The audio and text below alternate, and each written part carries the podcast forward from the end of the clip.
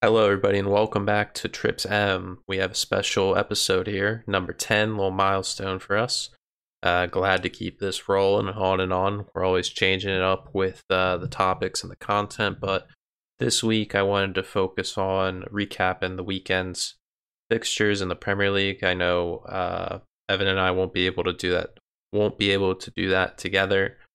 Uh, on Friday's episode because there will be matches going on middle this week. So we will recap those matches and probably lightly touch on these ones to give you a broad overview overview going into the following matches. But uh, for the P- Premier League Pick'em, if you guys haven't been following us on Twitter at Post20Pod over there, make sure you guys drop us a follow if you want to see the live updates to our records over there. Evan finished three and seven this week and I finished six and four. Got got some nice little upsets there that we're gonna go over. But um, yeah, I guess let's just get right into it. Cause uh, if you guys haven't seen, I posted on the Instagram story, also I post twenty pod over there. Uh, the all my notes for breaking down each one of these games. Um, it's gonna be a lot. Hope this might be a thirty to forty minute episode. Uh, hopefully, we can keep it around that 30 minute mark. That's what we shoot for here. and and yeah, I guess let's hop right into it. And then uh, after this, we're going to do the previews for the middle week matches. Evan sent me his his uh, predictions, so it'll kind of be like he's here in spirit, and I can see his reasonings for what he picked. And then we're going to close out with the transfer window because today is the transfer deadline day uh, for the winter period in the in Europe. So we'll highlight that. That should be closing within the next hour as of recording this episode. So yeah, uh, let's actually get into it now. First match that happened over the weekend was Everton versus Newcastle. The final was 2 0 favoring Newcastle, which was a very surprising score to open up the weekend. Uh, Everton controlled possession but couldn't convert their their few chances, and really they had no excuse because they had arguably, arguably their best lineup starting. Newcastle came out with a 4 4 1 1, still with no St. Maximin in their starting 11. He adds a whole new dynamic out there for their wings. Uh, right now, they play Jeff Hendricks and uh, that youngster, I think Lewis, I forget his first name.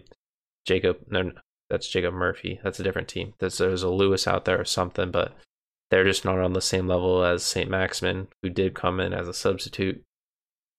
But Luca Digne was dangerous early on, whipping balls in from the left wing, causing issues uh, for the Newcastle backline. That's what Everton's go-to thing is, is just whipping crosses in, and Newcastle plays similar style. But the attacking players for Newcastle sp- responded well early with Almiron and Ryan Fraser setting up great chances for Jonjo Shelvey and Callum Wilson. Uh, surprisingly, James Rodriguez wasn't involved in the final third as much as Ancelotti would like. And as a spectator, for or a neutral, I should say, watching him involved, he just adds a whole new uh, level to that team and a new style, which is nice to watch. So having him on the ball more is what Everton would like to see but Richarlison took his spot, picking up the ball in most of the dangerous areas in the first half, and he skewed a lot of the shots wide of the goal. Uh, the first half ended nil nil, but played picked up right where it ended in the first half with chances from both sides just missing the mark. The first goal didn't come until the, the 73rd minute, which had Callum Wilson snipe in a header into the far corner of Jordan Pickford's net. Uh, it was a great ball from Jonjo off the corner. Set pieces are where Newcastle can really punish teams this season and Wilson was due for uh, due due a goal after his performance up to this point, uh, creating mul- multiple chances in the first half. Uh, but Everton did respond with a flurry of of chances off corners, and Newcastle did respond well, uh, defending well in the day, staying organized and compact, and attacking the ball when in the air. Uh, Ryan Fraser kept finding little pockets of space in between the midfield and defensive lines of Everton, creating chances for Callum Wilson to put on frame. And to close the match in the 93rd minute, Newcastle converted a counterattack, doubling their lead and sealing the three points in their favor, which they desperately needed. Uh, Wilson doubled his tally on the day, marking his 10th league goal of the season. which uh, he he gets in spurts. He scores in spurts. He'll have a couple matches, three, four, without a goal, and then he'll score maybe one or two, and then he'll go on another little drought. But that's how Newcastle is. They're inconsistent in their form. But this this victory did relieve some pressure off Steve Bruce's back, the manager, and it showed that the team is still capable of earning points in this league. For Everton, though, on the other hand, this was a huge disappointment in my opinion, dropping points and falling to eighth position in the league. Uh, they still have a couple games in hand, which gives them an advantage of controlling their destiny moving forward. Uh, moving on to the second match, right after that, there were three matches simultaneously at the 10 o'clock window on Saturday. Uh, one of them being Crystal Palace defeating Wolves 1 0. Uh, it was an even game in possession, but Wolves created more scoring opportunities, uh, but could, just couldn't convert, which had which was has been their story of the season for Wolves. Uh, Palace came out in their routine 4-4-2, but with several changes to the starting 11. Uh, you had Nathaniel Klein, Scott Dann, Patrick Van Aanholt, Jordan Ayew, and Michy Batshuayi all starting as replacements. So uh, Roy Hodgson was going with a very quick attack uh, with his forwards, wings, and also his fullbacks, who were very involved in the game. Wolves stayed with their 3 4 3, uh, but Ruben Neves and Adama Traore started on the bench, with Willian Jose, the new signing, making a start up top, leading the, the attacking line. Palace on the attack looked dangerous with the pace and link up play between Zaha, Eze, Ayew, and Batshuayi. And like I said before, also with the inclusion of Van Aanholt and Klein as fullbacks, they ventured forward, taking some shots on goal, testing Rui Patri- uh, tongue twister there, Rui Patricio. The first half only had a handful of half chances, ending nil nil. Uh, Wolves looked the stronger of the two beginning the second half, with them targeting their new signing Jose. Uh, but Guaita was equal to them with three great chances uh, being stopped by him. Um, Eze scored the only goal of the match with another moment of great skill, drop, dropping his shoulder, beating the defender, and blasting, blasting it past Patricio, who seemed to get a late view of the ball. House had one more great opportunity that smashed off the crossbar from Wilfried Zaha uh, off the counterattack. Wolves just couldn't break down the stubborn Palace defense, securing a huge three points for them. Wolves played well, but were just unlucky to finish their chances. Uh, their next few fixtures are not in their favor, uh, being Arsenal and Leicester City. Crystal Palace are just be uh, just doing the bare minimum to earn these points, uh, and must really build off this performance if they want to get a, uh, a string of matches, a string of wins together. Uh, the next game in the 10 o'clock window was Manchester City, first in the table playing dead last Sheffield United. Quick water break. Oh, Jesus, I'm going to have a lot of those. As you would have expected, Man City controlled this game, but looked vulnerable to give up the three points. Man City did rest some key players in this match. Uh, Sterling, Stones, Rodri, and Cancelo being those. Uh, so you had the likes of Jesus backing the start at 11, leading the attack uh, with only two goals this season. Also, Ferran Torres was involved there too. Uh, Sheffield, on the other hand, with their usual 5 3 2, went with a young uh, attacking duo of Burke and Brewster, uh, leaving their top goal scorer, uh, McGoldrick, on the bench. The lone goal came in the eighth minute. Uh, a lofted ball from Ruben Dias to the right hand corner, uh, skimmed off a defender's head, uh, laying Ferran Torres in down the line, who created magic on the Sheffield goal line, wiggling his way past two would be defenders, giving Jesus a tap in from six yards out.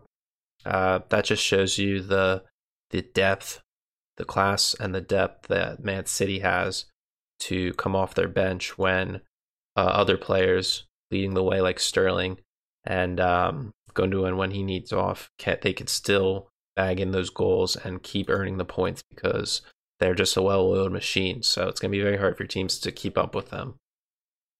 But from here, City kept knocking on Sheffield's doorstep with no success to score second. Uh, on Sheffield's on Sheffield uh, to give Sheffield some credit, this looked like a great performance um, from previous seasons where they finished ninth. Uh, and Ramsdale in goal for Sheffield had a great match. For, for to me, he was their man on the match. Uh, stood on his head, made some crazy acrobatic saves, and um, can gain a lot of confidence in here when they have to go play uh, West Brom next week. Oliver Burke did his best to cause problems for City's defense, but just nothing came of it. And the chances were there for City, but Ramsdale just cut off the angles for City's players to finish off. Uh, Sheffield did have one final chance in the 86th minute, a long range effort from John Fleck, uh, who it just was inches wide of the post. Uh, to close out, Man City continue their run of dominance, while Sheffield can take a lot of credit, a lot of positives out of this match. Uh, the last match in this 10 o'clock window triple header was West Brom facing Fulham in a 2 2 draw, which uh, this match was the second most entertaining out of all the fixtures, in my opinion, this week. Uh, relegation battle, two relegation zone teams trying to fight out of that zone to for safety. Uh, but Fulham controlled possession and the scoring opportunities for the most part. But West Brom had spurts in the match that proved deadly. Uh, West Brom came out in a 5 3 2, with Matheus Pereira being the most informed player for them going forward. And Scott Parker set up his team in a 3 4 2 1 with Mitrovic as the central forward with support from Lookman and Loftus Cheeks on the wing. Uh, this is a rare start for Mitrovic. He hasn't started since, or he hasn't gotten a lot of game time since the beginning of the season back in August. It only took nine minutes for the first goal. Fulham controlled the whole first half, working the ball from back to front. Uh, Lookman found Mitrovic, who held up the ball well, waiting for his support to catch up. And Bobby de, de Cordova Reid found the ball, slipped it into him on the right flank, and buried it past Sam Johnstone to give Fulham the early lead. And then the first half was much of the same in Fulham's favor. Lookman could have doubled the lead, but rattled it off the post. Uh, to give Big Sam some credit, yeah, he must have gave them one hell of a halftime speech because the West Brom players came out in the second half with a fire lit under their asses. Uh, the first goal, two minutes into the half, coming from Kyle Bartley, uh, cross coming in from Pereira, skimmed off a defender's boot, coming to Bartley's feet and slotting it right in the goal, uh, past Areola, and then the second came from uh, Pereira from provider to score, uh, making it four goals in his last four matches. Uh, West Brom could have sealed the match with a third, but a well placed cross. Uh, yeah, but with a well placed cross across the goal line, went untouched and out for a goal kick. A little tongue twister there. Scott Parker made some tactical changes with subs and, and pay, it paid off for him. Harrison Reed whipped a, uh, whipped a phenomenal cross to Cavaleiro, who laid out for a header, equalizing the game. And both were subs made by Parker, showing that he does have some tactical sense and can earn points based off his judgment. And the shared points doesn't help either team realistically. Uh, with the nearest clubs getting wins, cre- with the nearest clubs to them getting wins over the weekend, uh, creating an even bigger gap from the relegation zone, making it harder for those guys to get out. Uh, but both teams can take great things away from this result. Moving on to the 12:30 match uh, Saturday, the game of the week. Most people would have said uh, Arsenal versus Manchester United, a heated rivalry of past, but nowadays it's kind of a, a snore a snore fest. Uh, confirming the confirming that statement by the result of zero to zero. Uh, but Manchester United controlled most of the game, but neither team could find that special moment to earn all three points. Arsenal went into this match with key play with uh, with key players not in the team sheet. Sorry, Aubameyang was out with personal issues and the pair of uh, Bukayo Saka and Kieran Tierney were out due to injuries. Uh, also, Martin Odegaard, the recent transfer acquisition on loan till the end of the season for, uh, from Real Madrid, found his way on the subs bench to potentially make his debut for the club. Uh, also, Cedric and Martinelli filled in as the replacements. Everything else was the same from the victory over Southampton previously. Manchester United on the flip side go back to their strong lineup. Luke Shaw and Victor Lindelof come back into the back line. The usual partnership of Fred and McTominay were in front of the defense, and you had Cavani getting the start over Anthony Martial up front. which proved to be very costly for United. This game went similar to how United's previous meeting with Liverpool in the league went. Uh, in my opinion, there were a few chances, a huge battle in the midfield for control of the game. Uh, but in my opinion, United's midfield won the duel on the day, controlling the tempo of the game. Pepe, coming off a goal in the previous match, had the chances for Arsenal, missing the far post on three separate occasions. He just couldn't uh, find it in him to put it away. Lacazette probably had the best chance in the match overall, hitting the crossbar off a free kick just outside the United box uh, early in the second half. And also, Smith Rowe continued to show Arsenal fans that he can find himself in great areas to put the ball away, but which but just didn't happen today. Cavani, on the other end, should have scored one one of two gimmies, which would have given more confidence to Ole in picking him in future matches. Odegaard did come on as a sub, but didn't have chemistry with his teammates to make anything happen.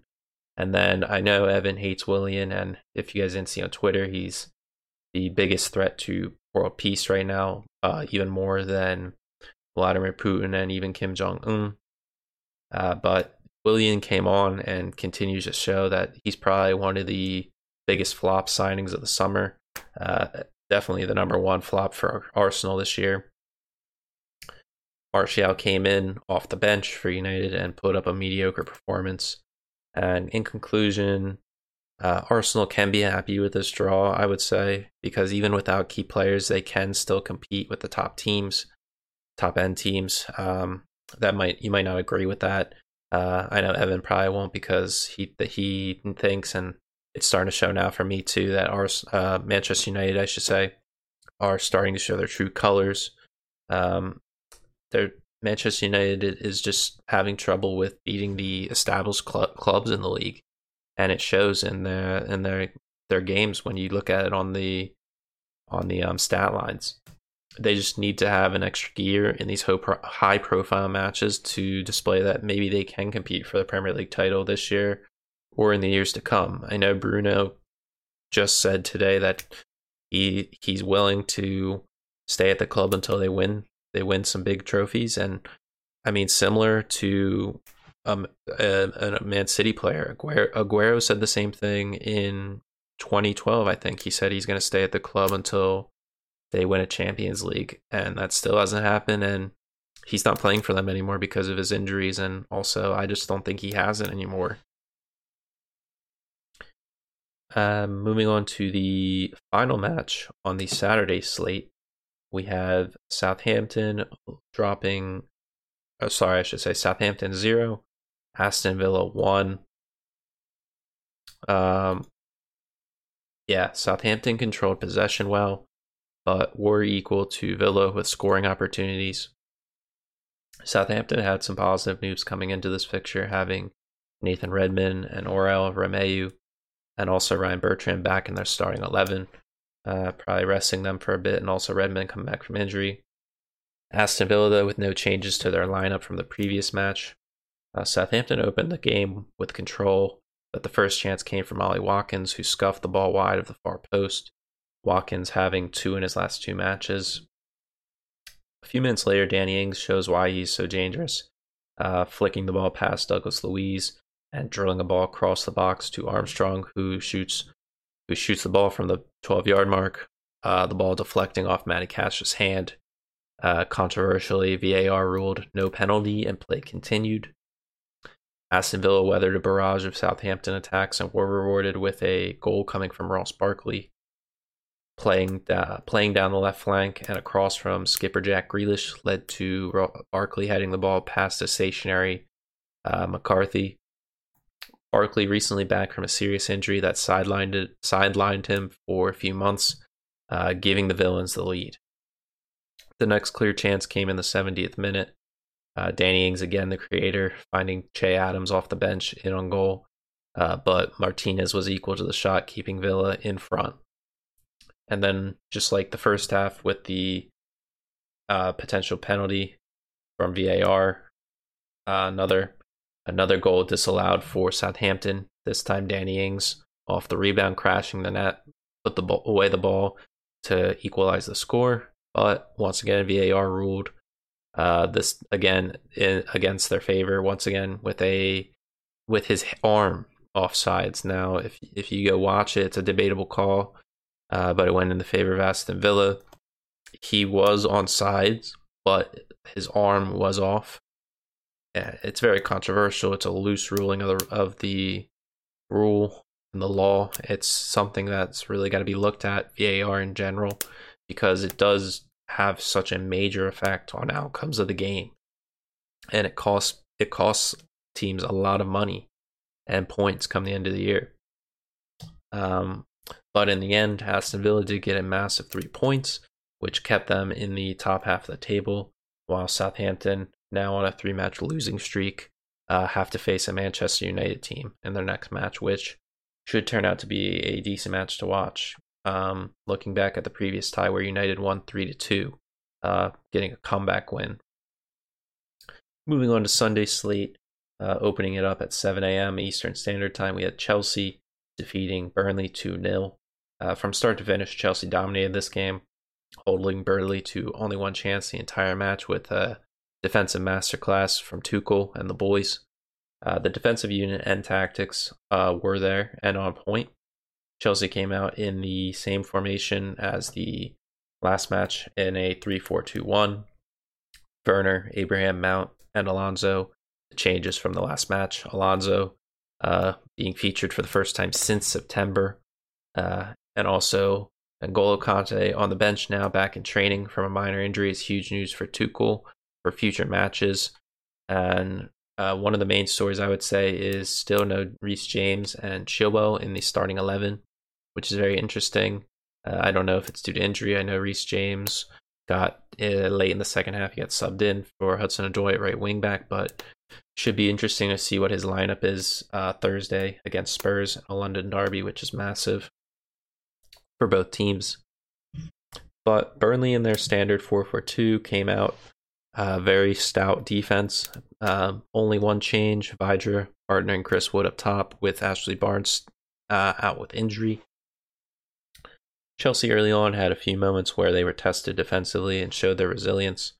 Thiago Silva, be, for being 36, is still one of the best at his position, leading by example at the center of the back line.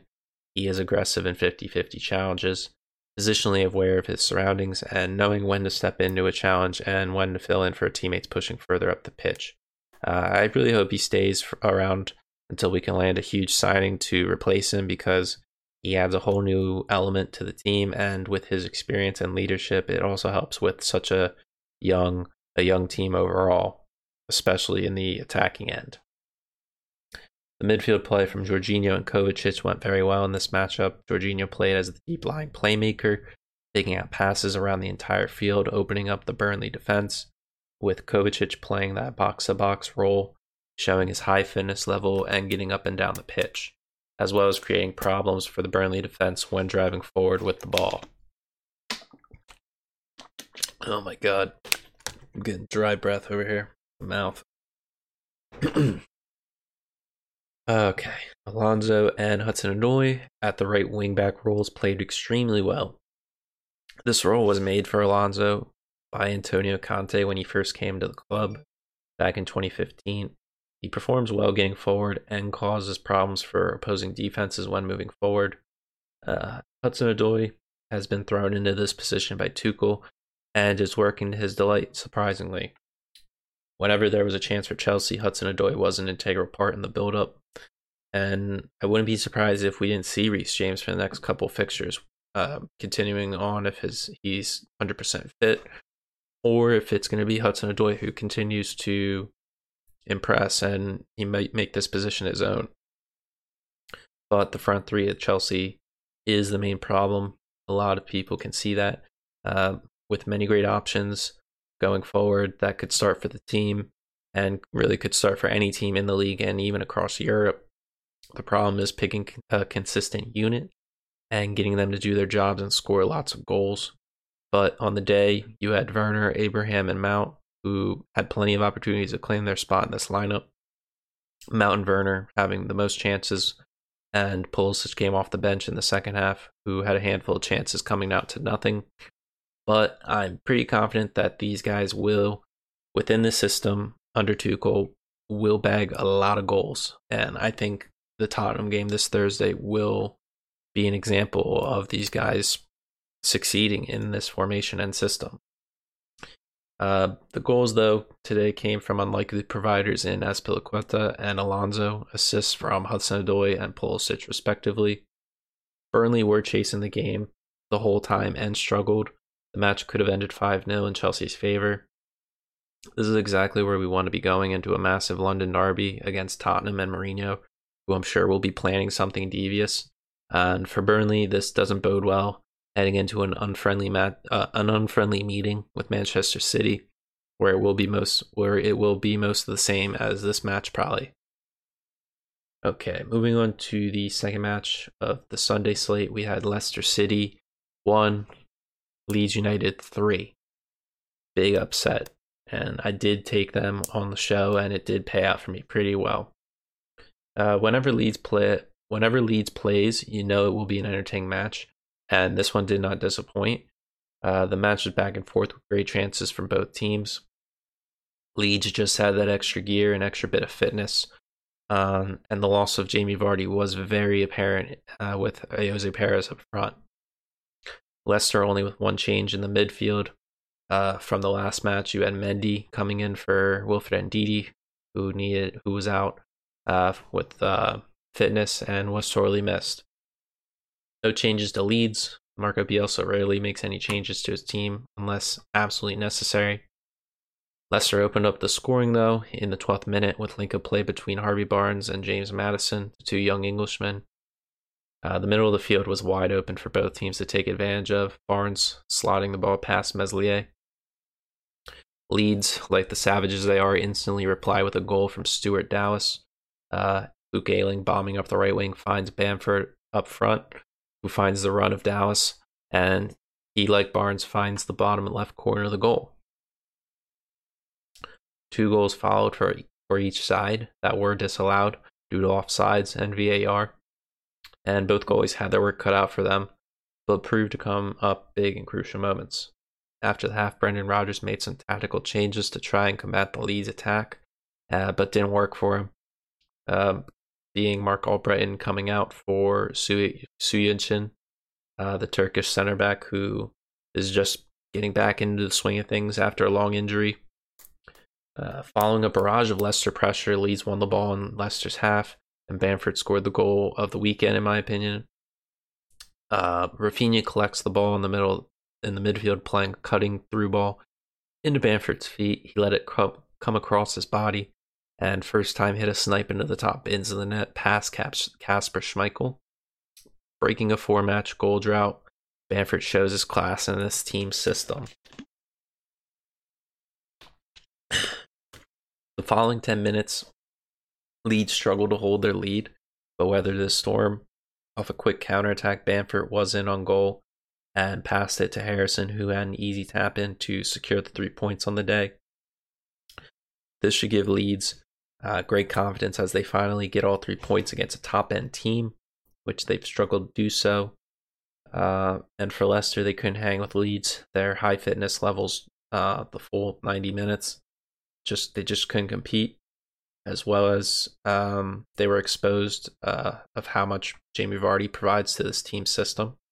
Uh, hopefully, they can turn things around against a a raising Fulham squad.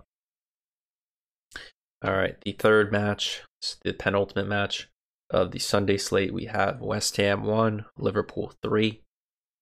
This was a performance that Jurgen Klopp should be proud of. Liverpool controlled the tempo of the match and continued to show and continue to score multiple goals. Uh, West Ham just was just outclassed on the day and just couldn't take advantage of the inexperienced center backs of Liverpool. Uh, the partnership being Jordan Henderson and Matt Matt Phillips. West Ham coming into this match were unbeaten in the new year and made no changes to a system proving successful. Liverpool, on the other hand, with multiple changes again. No Mane in the squad, picked up a knock from the Spurs match earlier in the week, and Firmino starting on the bench, meaning Origi and Shaqiri start up front with Salah as the central forward. Uh, and like I said before, the center back partnership of Henderson and Phillips in the middle uh, the 12th di- the 12th different different partnership they've had this season back there. Origi early on popped up in dangerous areas, but just not having the final product. Uh, a good amount of chances fell to him and Shaqiri due to the West Ham defense focusing on stopping Salah. Thiago in the midfield uh, for Liverpool continued continued to show off his passing skills and why he was just a great acquisition for the club, picking out players in great areas of the field to create scoring opportunities. Uh, the first 10 minutes of the second half, though, leaned heavily in Liverpool's favor. A constant pressure on the West Ham defense broke, broke them and opened the scoring. Curtis Jones, fresh off the bench, drives through the West Ham midfield, picking out Salah, who did the rest and hit a finesse in the back corner. Ten minutes later, Liverpool scored again off a textbook counterattack, going the length of the pitch with only two passes. Alexander Arnold finding Shaqiri on the left wing, who then plays a dime pass first time to Salah, uh, who magn- magnificently brings it down and flicks the ball past Fabianski to double Liverpool's lead. Later in the match, Mino and Oxlade Chamberlain came in and set up Wijnaldum for the third. Uh, leaving Craig Dawson a late consolation goal for West Ham to end the match. This was a standard result and performance from Liverpool's side we expected to see all season. Uh, with injuries piling up, and especially in the defense, it's hard to consistently put the results like this together. Uh, hopefully, they can carry on facing a Brighton team coming off a huge win against Spurs. And we're going to touch on this in a couple minutes with the transfer window that Liverpool has been active. But for for West Ham, sorry, they are still in great form. I would say, uh, sitting in fifth in the table, which is well above their expectations, I would guess. And they face another tough task, meeting a strong Aston Villa side uh, midweek. All right, moving on to the last match of the week uh, on the Sunday window, and, and also the last match of this matchup uh, or this game week. Uh, like I said, we had an upset. Brighton won, Tottenham nil. Um, sorry, I had to like take a breath to really emphasize that this game was painful to watch for the most part. Both sides, um, mainly Tottenham. I should give Brighton some credit here. They played very well. Uh, like Leicester with Vardy, Spurs sorely missed Harry Kane up front with all that he does for this team. Um, Spurs had most of the possession, but Brighton seemed to have the more dangerous opportunities to score. Brighton came out in a 3 5 2 with Neal Maupay and Trossard up front leading the way. And then you had Spurs um, come out with four changes, uh, them being Alderweireld, Ben Davies, Sissoko, and Gareth Bale. Uh, early on, Brighton had their had the early chances. Top top score from uh, I don't even know what I wrote here. Yeah, just Brighton early on had a lot of the better chances from Gross and Mac Allister, but it was Trossard who scored in the 16th minute, uh, his second of the season. The back line of Tottenham looked disorganized and lost, not picking up runners into the box, uh, especially Ben Davies, uh, lacking the the urgency to really get back in front of his get goal side of his man, which ultimately ended in their goal, or ultimately ended in them conceding. Son did all he could up front, to be fair to him, but Bergwijn and Bale just couldn't cut it on the day. Bale is just a a shell of what he used to be. Um, he should honestly just go play golf because he just doesn't have it in him anymore. He's just not showing it. I don't know whether it's the consistent game time he needs or what. He did ask to play in his preferred right wing position. Mourinho gave what he wanted and he just didn't do anything. So I don't know if he's going to come out again against Chelsea. It's going to be a big risk if he puts him out there, but it should be interesting to see. Lloris proved himself keeping the gap to only one and making several key saves. Uh, Carlos Vinicius did come on off the bench for Spurs, making the Brighton goalkeeper work for his clean sheet with a great opportunity. Uh, the Brighton goalkeeper stood on his head for it. Uh, it should have been 2 0 to Brighton late on, but Alderweireld late, late on made a goal line clearance uh, against Connolly, who should have put the ball away but couldn't. Uh, and also, you had Lamela and Lucas come on as subs trying to change the game. But Brighton earned their first home win of the season, which was surprising. Uh, took them 20, 20 matches into the year to get their first home win. But even more importantly, they widened the gap from the relegation zone to seven points, clear of Fulham, their nearest, uh, the nearest team to leap them. Uh, in conclusion, Spurs looked absolutely terrible going forward, uh, and also in defense. Really, it was just an overall poor performance from them. They didn't come out all with any urgency, and and it's looking really bad going into this matchup against Chelsea. I, Mourinho should be very worried here. Uh, for Brighton, on the other hand, this was massive for their confidence, showing that on the day on their day they can pull off big wins, and and um, Graham Potter, who for, this is Pep's words, is the best English manager right now in the Premier League. So that's high high praise from uh, someone like Pep and his uh, from his um, prestige and what he has to offer in advice. And uh, we're, we're, it's going to be tested here coming against the reigning champions in Liverpool. Should really test up how how well their system is. Okay, that concludes the recap of all the games and breakdown. And I just brought up OBS and I'm already at 35 minutes. Wow. Well, this is a good note to shorten my notes and not go as in depth. Um, just so people don't get bored, I guess. Uh, hopefully, if you're still here and you're not asleep and you're really into this stuff, I really appreciate it.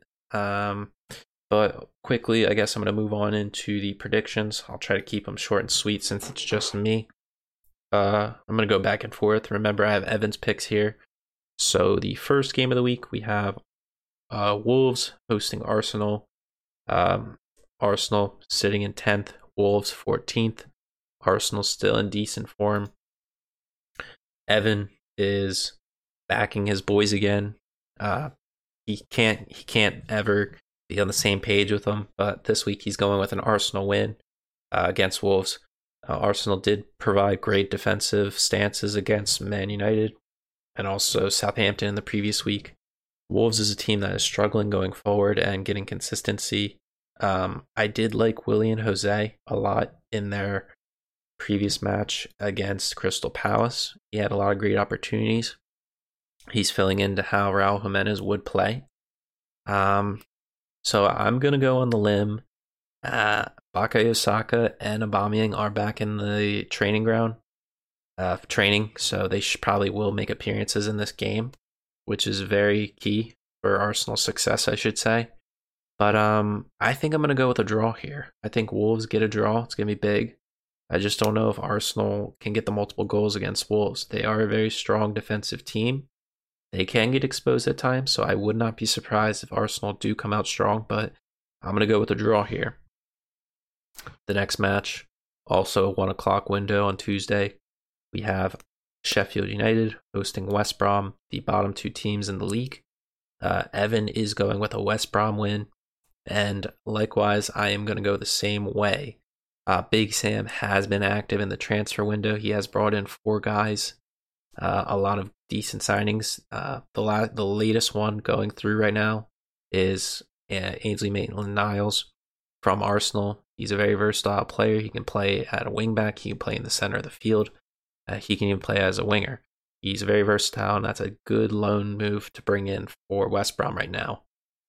So Sheffield is turning out to. They did put in a great performance against Man City, like I said earlier. I don't know. I think Sheffield will be more open in this game due to how West Brom is also defensive. So I think this will be an open game. So I will agree with Evan here. I'm going to go with West Brom. Moving on to the late window on Tuesday, the first match, Man United hosting Southampton. Evan is going with a Manchester United win, coming off a snore draw against Arsenal. He thinks they're going to get the double over Southampton. Uh, the first matchup here, Southampton did have control of the game and had a 2 1 lead, but Man United coming out with a late win, I believe. I believe Cavani had the had the winner and the two late goals. I'm trying to scroll back here for you guys. Uh, it's pretty far back. There it is. Uh, yeah, Cavani had two two late goals coming on as a sub. Um, but his form right now just doesn't match up to that.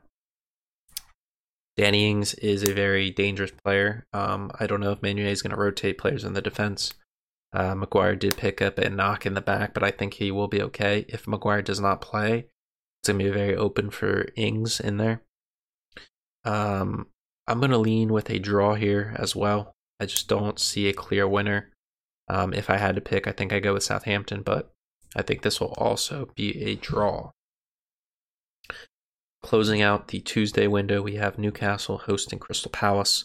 Very interesting matchup. Uh, Evan is going with a draw, though. He doesn't see a clear winner here. Uh, I would say Newcastle coming up with the bigger win over Everton uh, compared to Crystal Palace over Wolves. But a win is a win in the Premier League, which is hard to do, especially on a consistent basis, which both of these teams cannot do.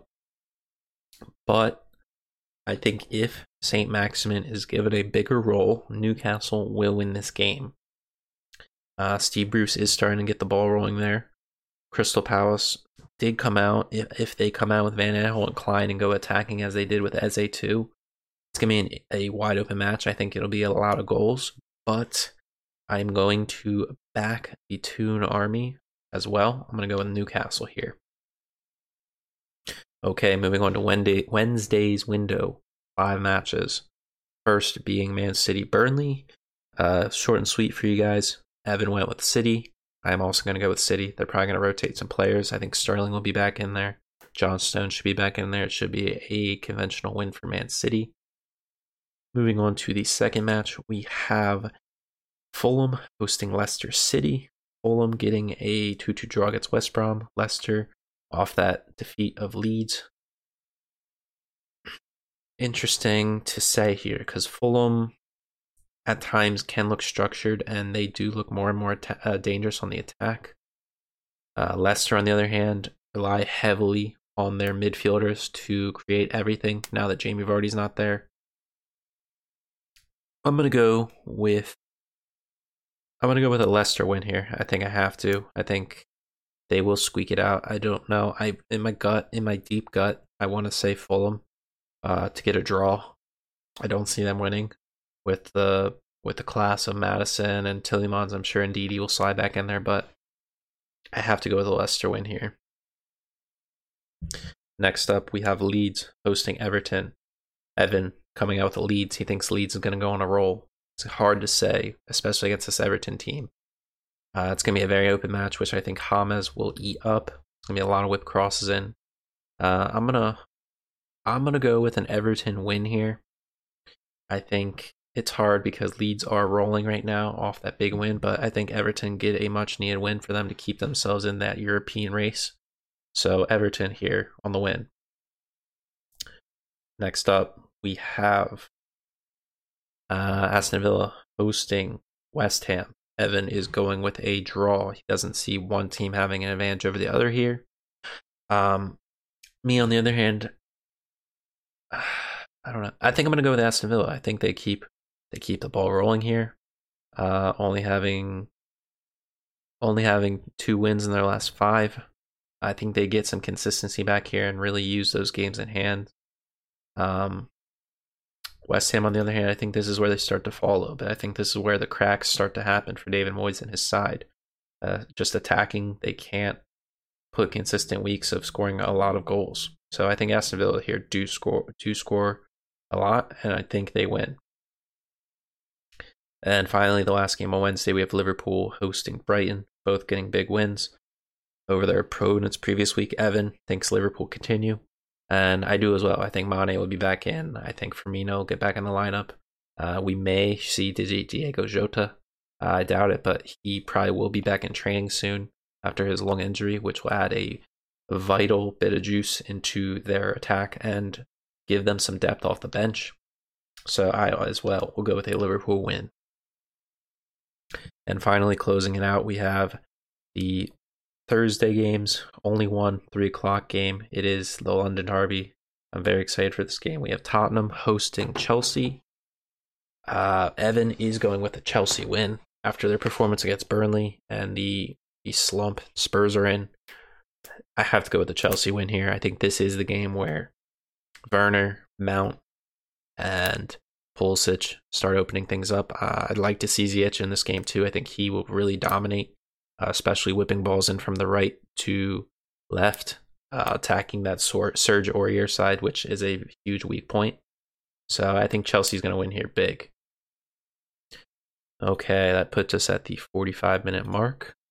Um, quickly uh, over the transfer window, which is closing very, very soon.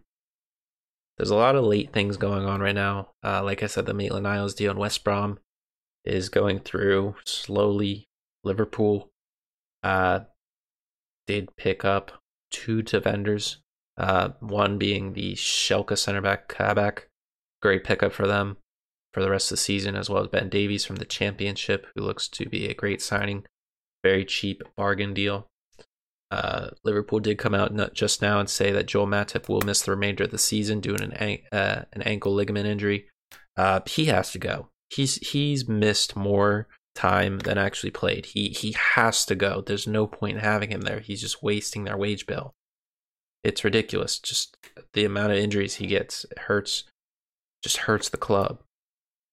Um, other than that, we have Fulham sending out their backup striker on loan to the French league, uh, as well as Arsenal letting go of Mustafi, who was linked to Liverpool, but they are sending him to Schalke to replace the departed Kabak to Liverpool. So Mustafi didn't get any game time, uh, so he's going back to his homeland of Germany to play. Um, other than that, we have talks of Minamino, the backup winger for Liverpool, potentially going to Southampton. I think that's a great pickup for them if that goes through for the rest of the season on loan. Dele Alli's being wasted on the bench for Tottenham.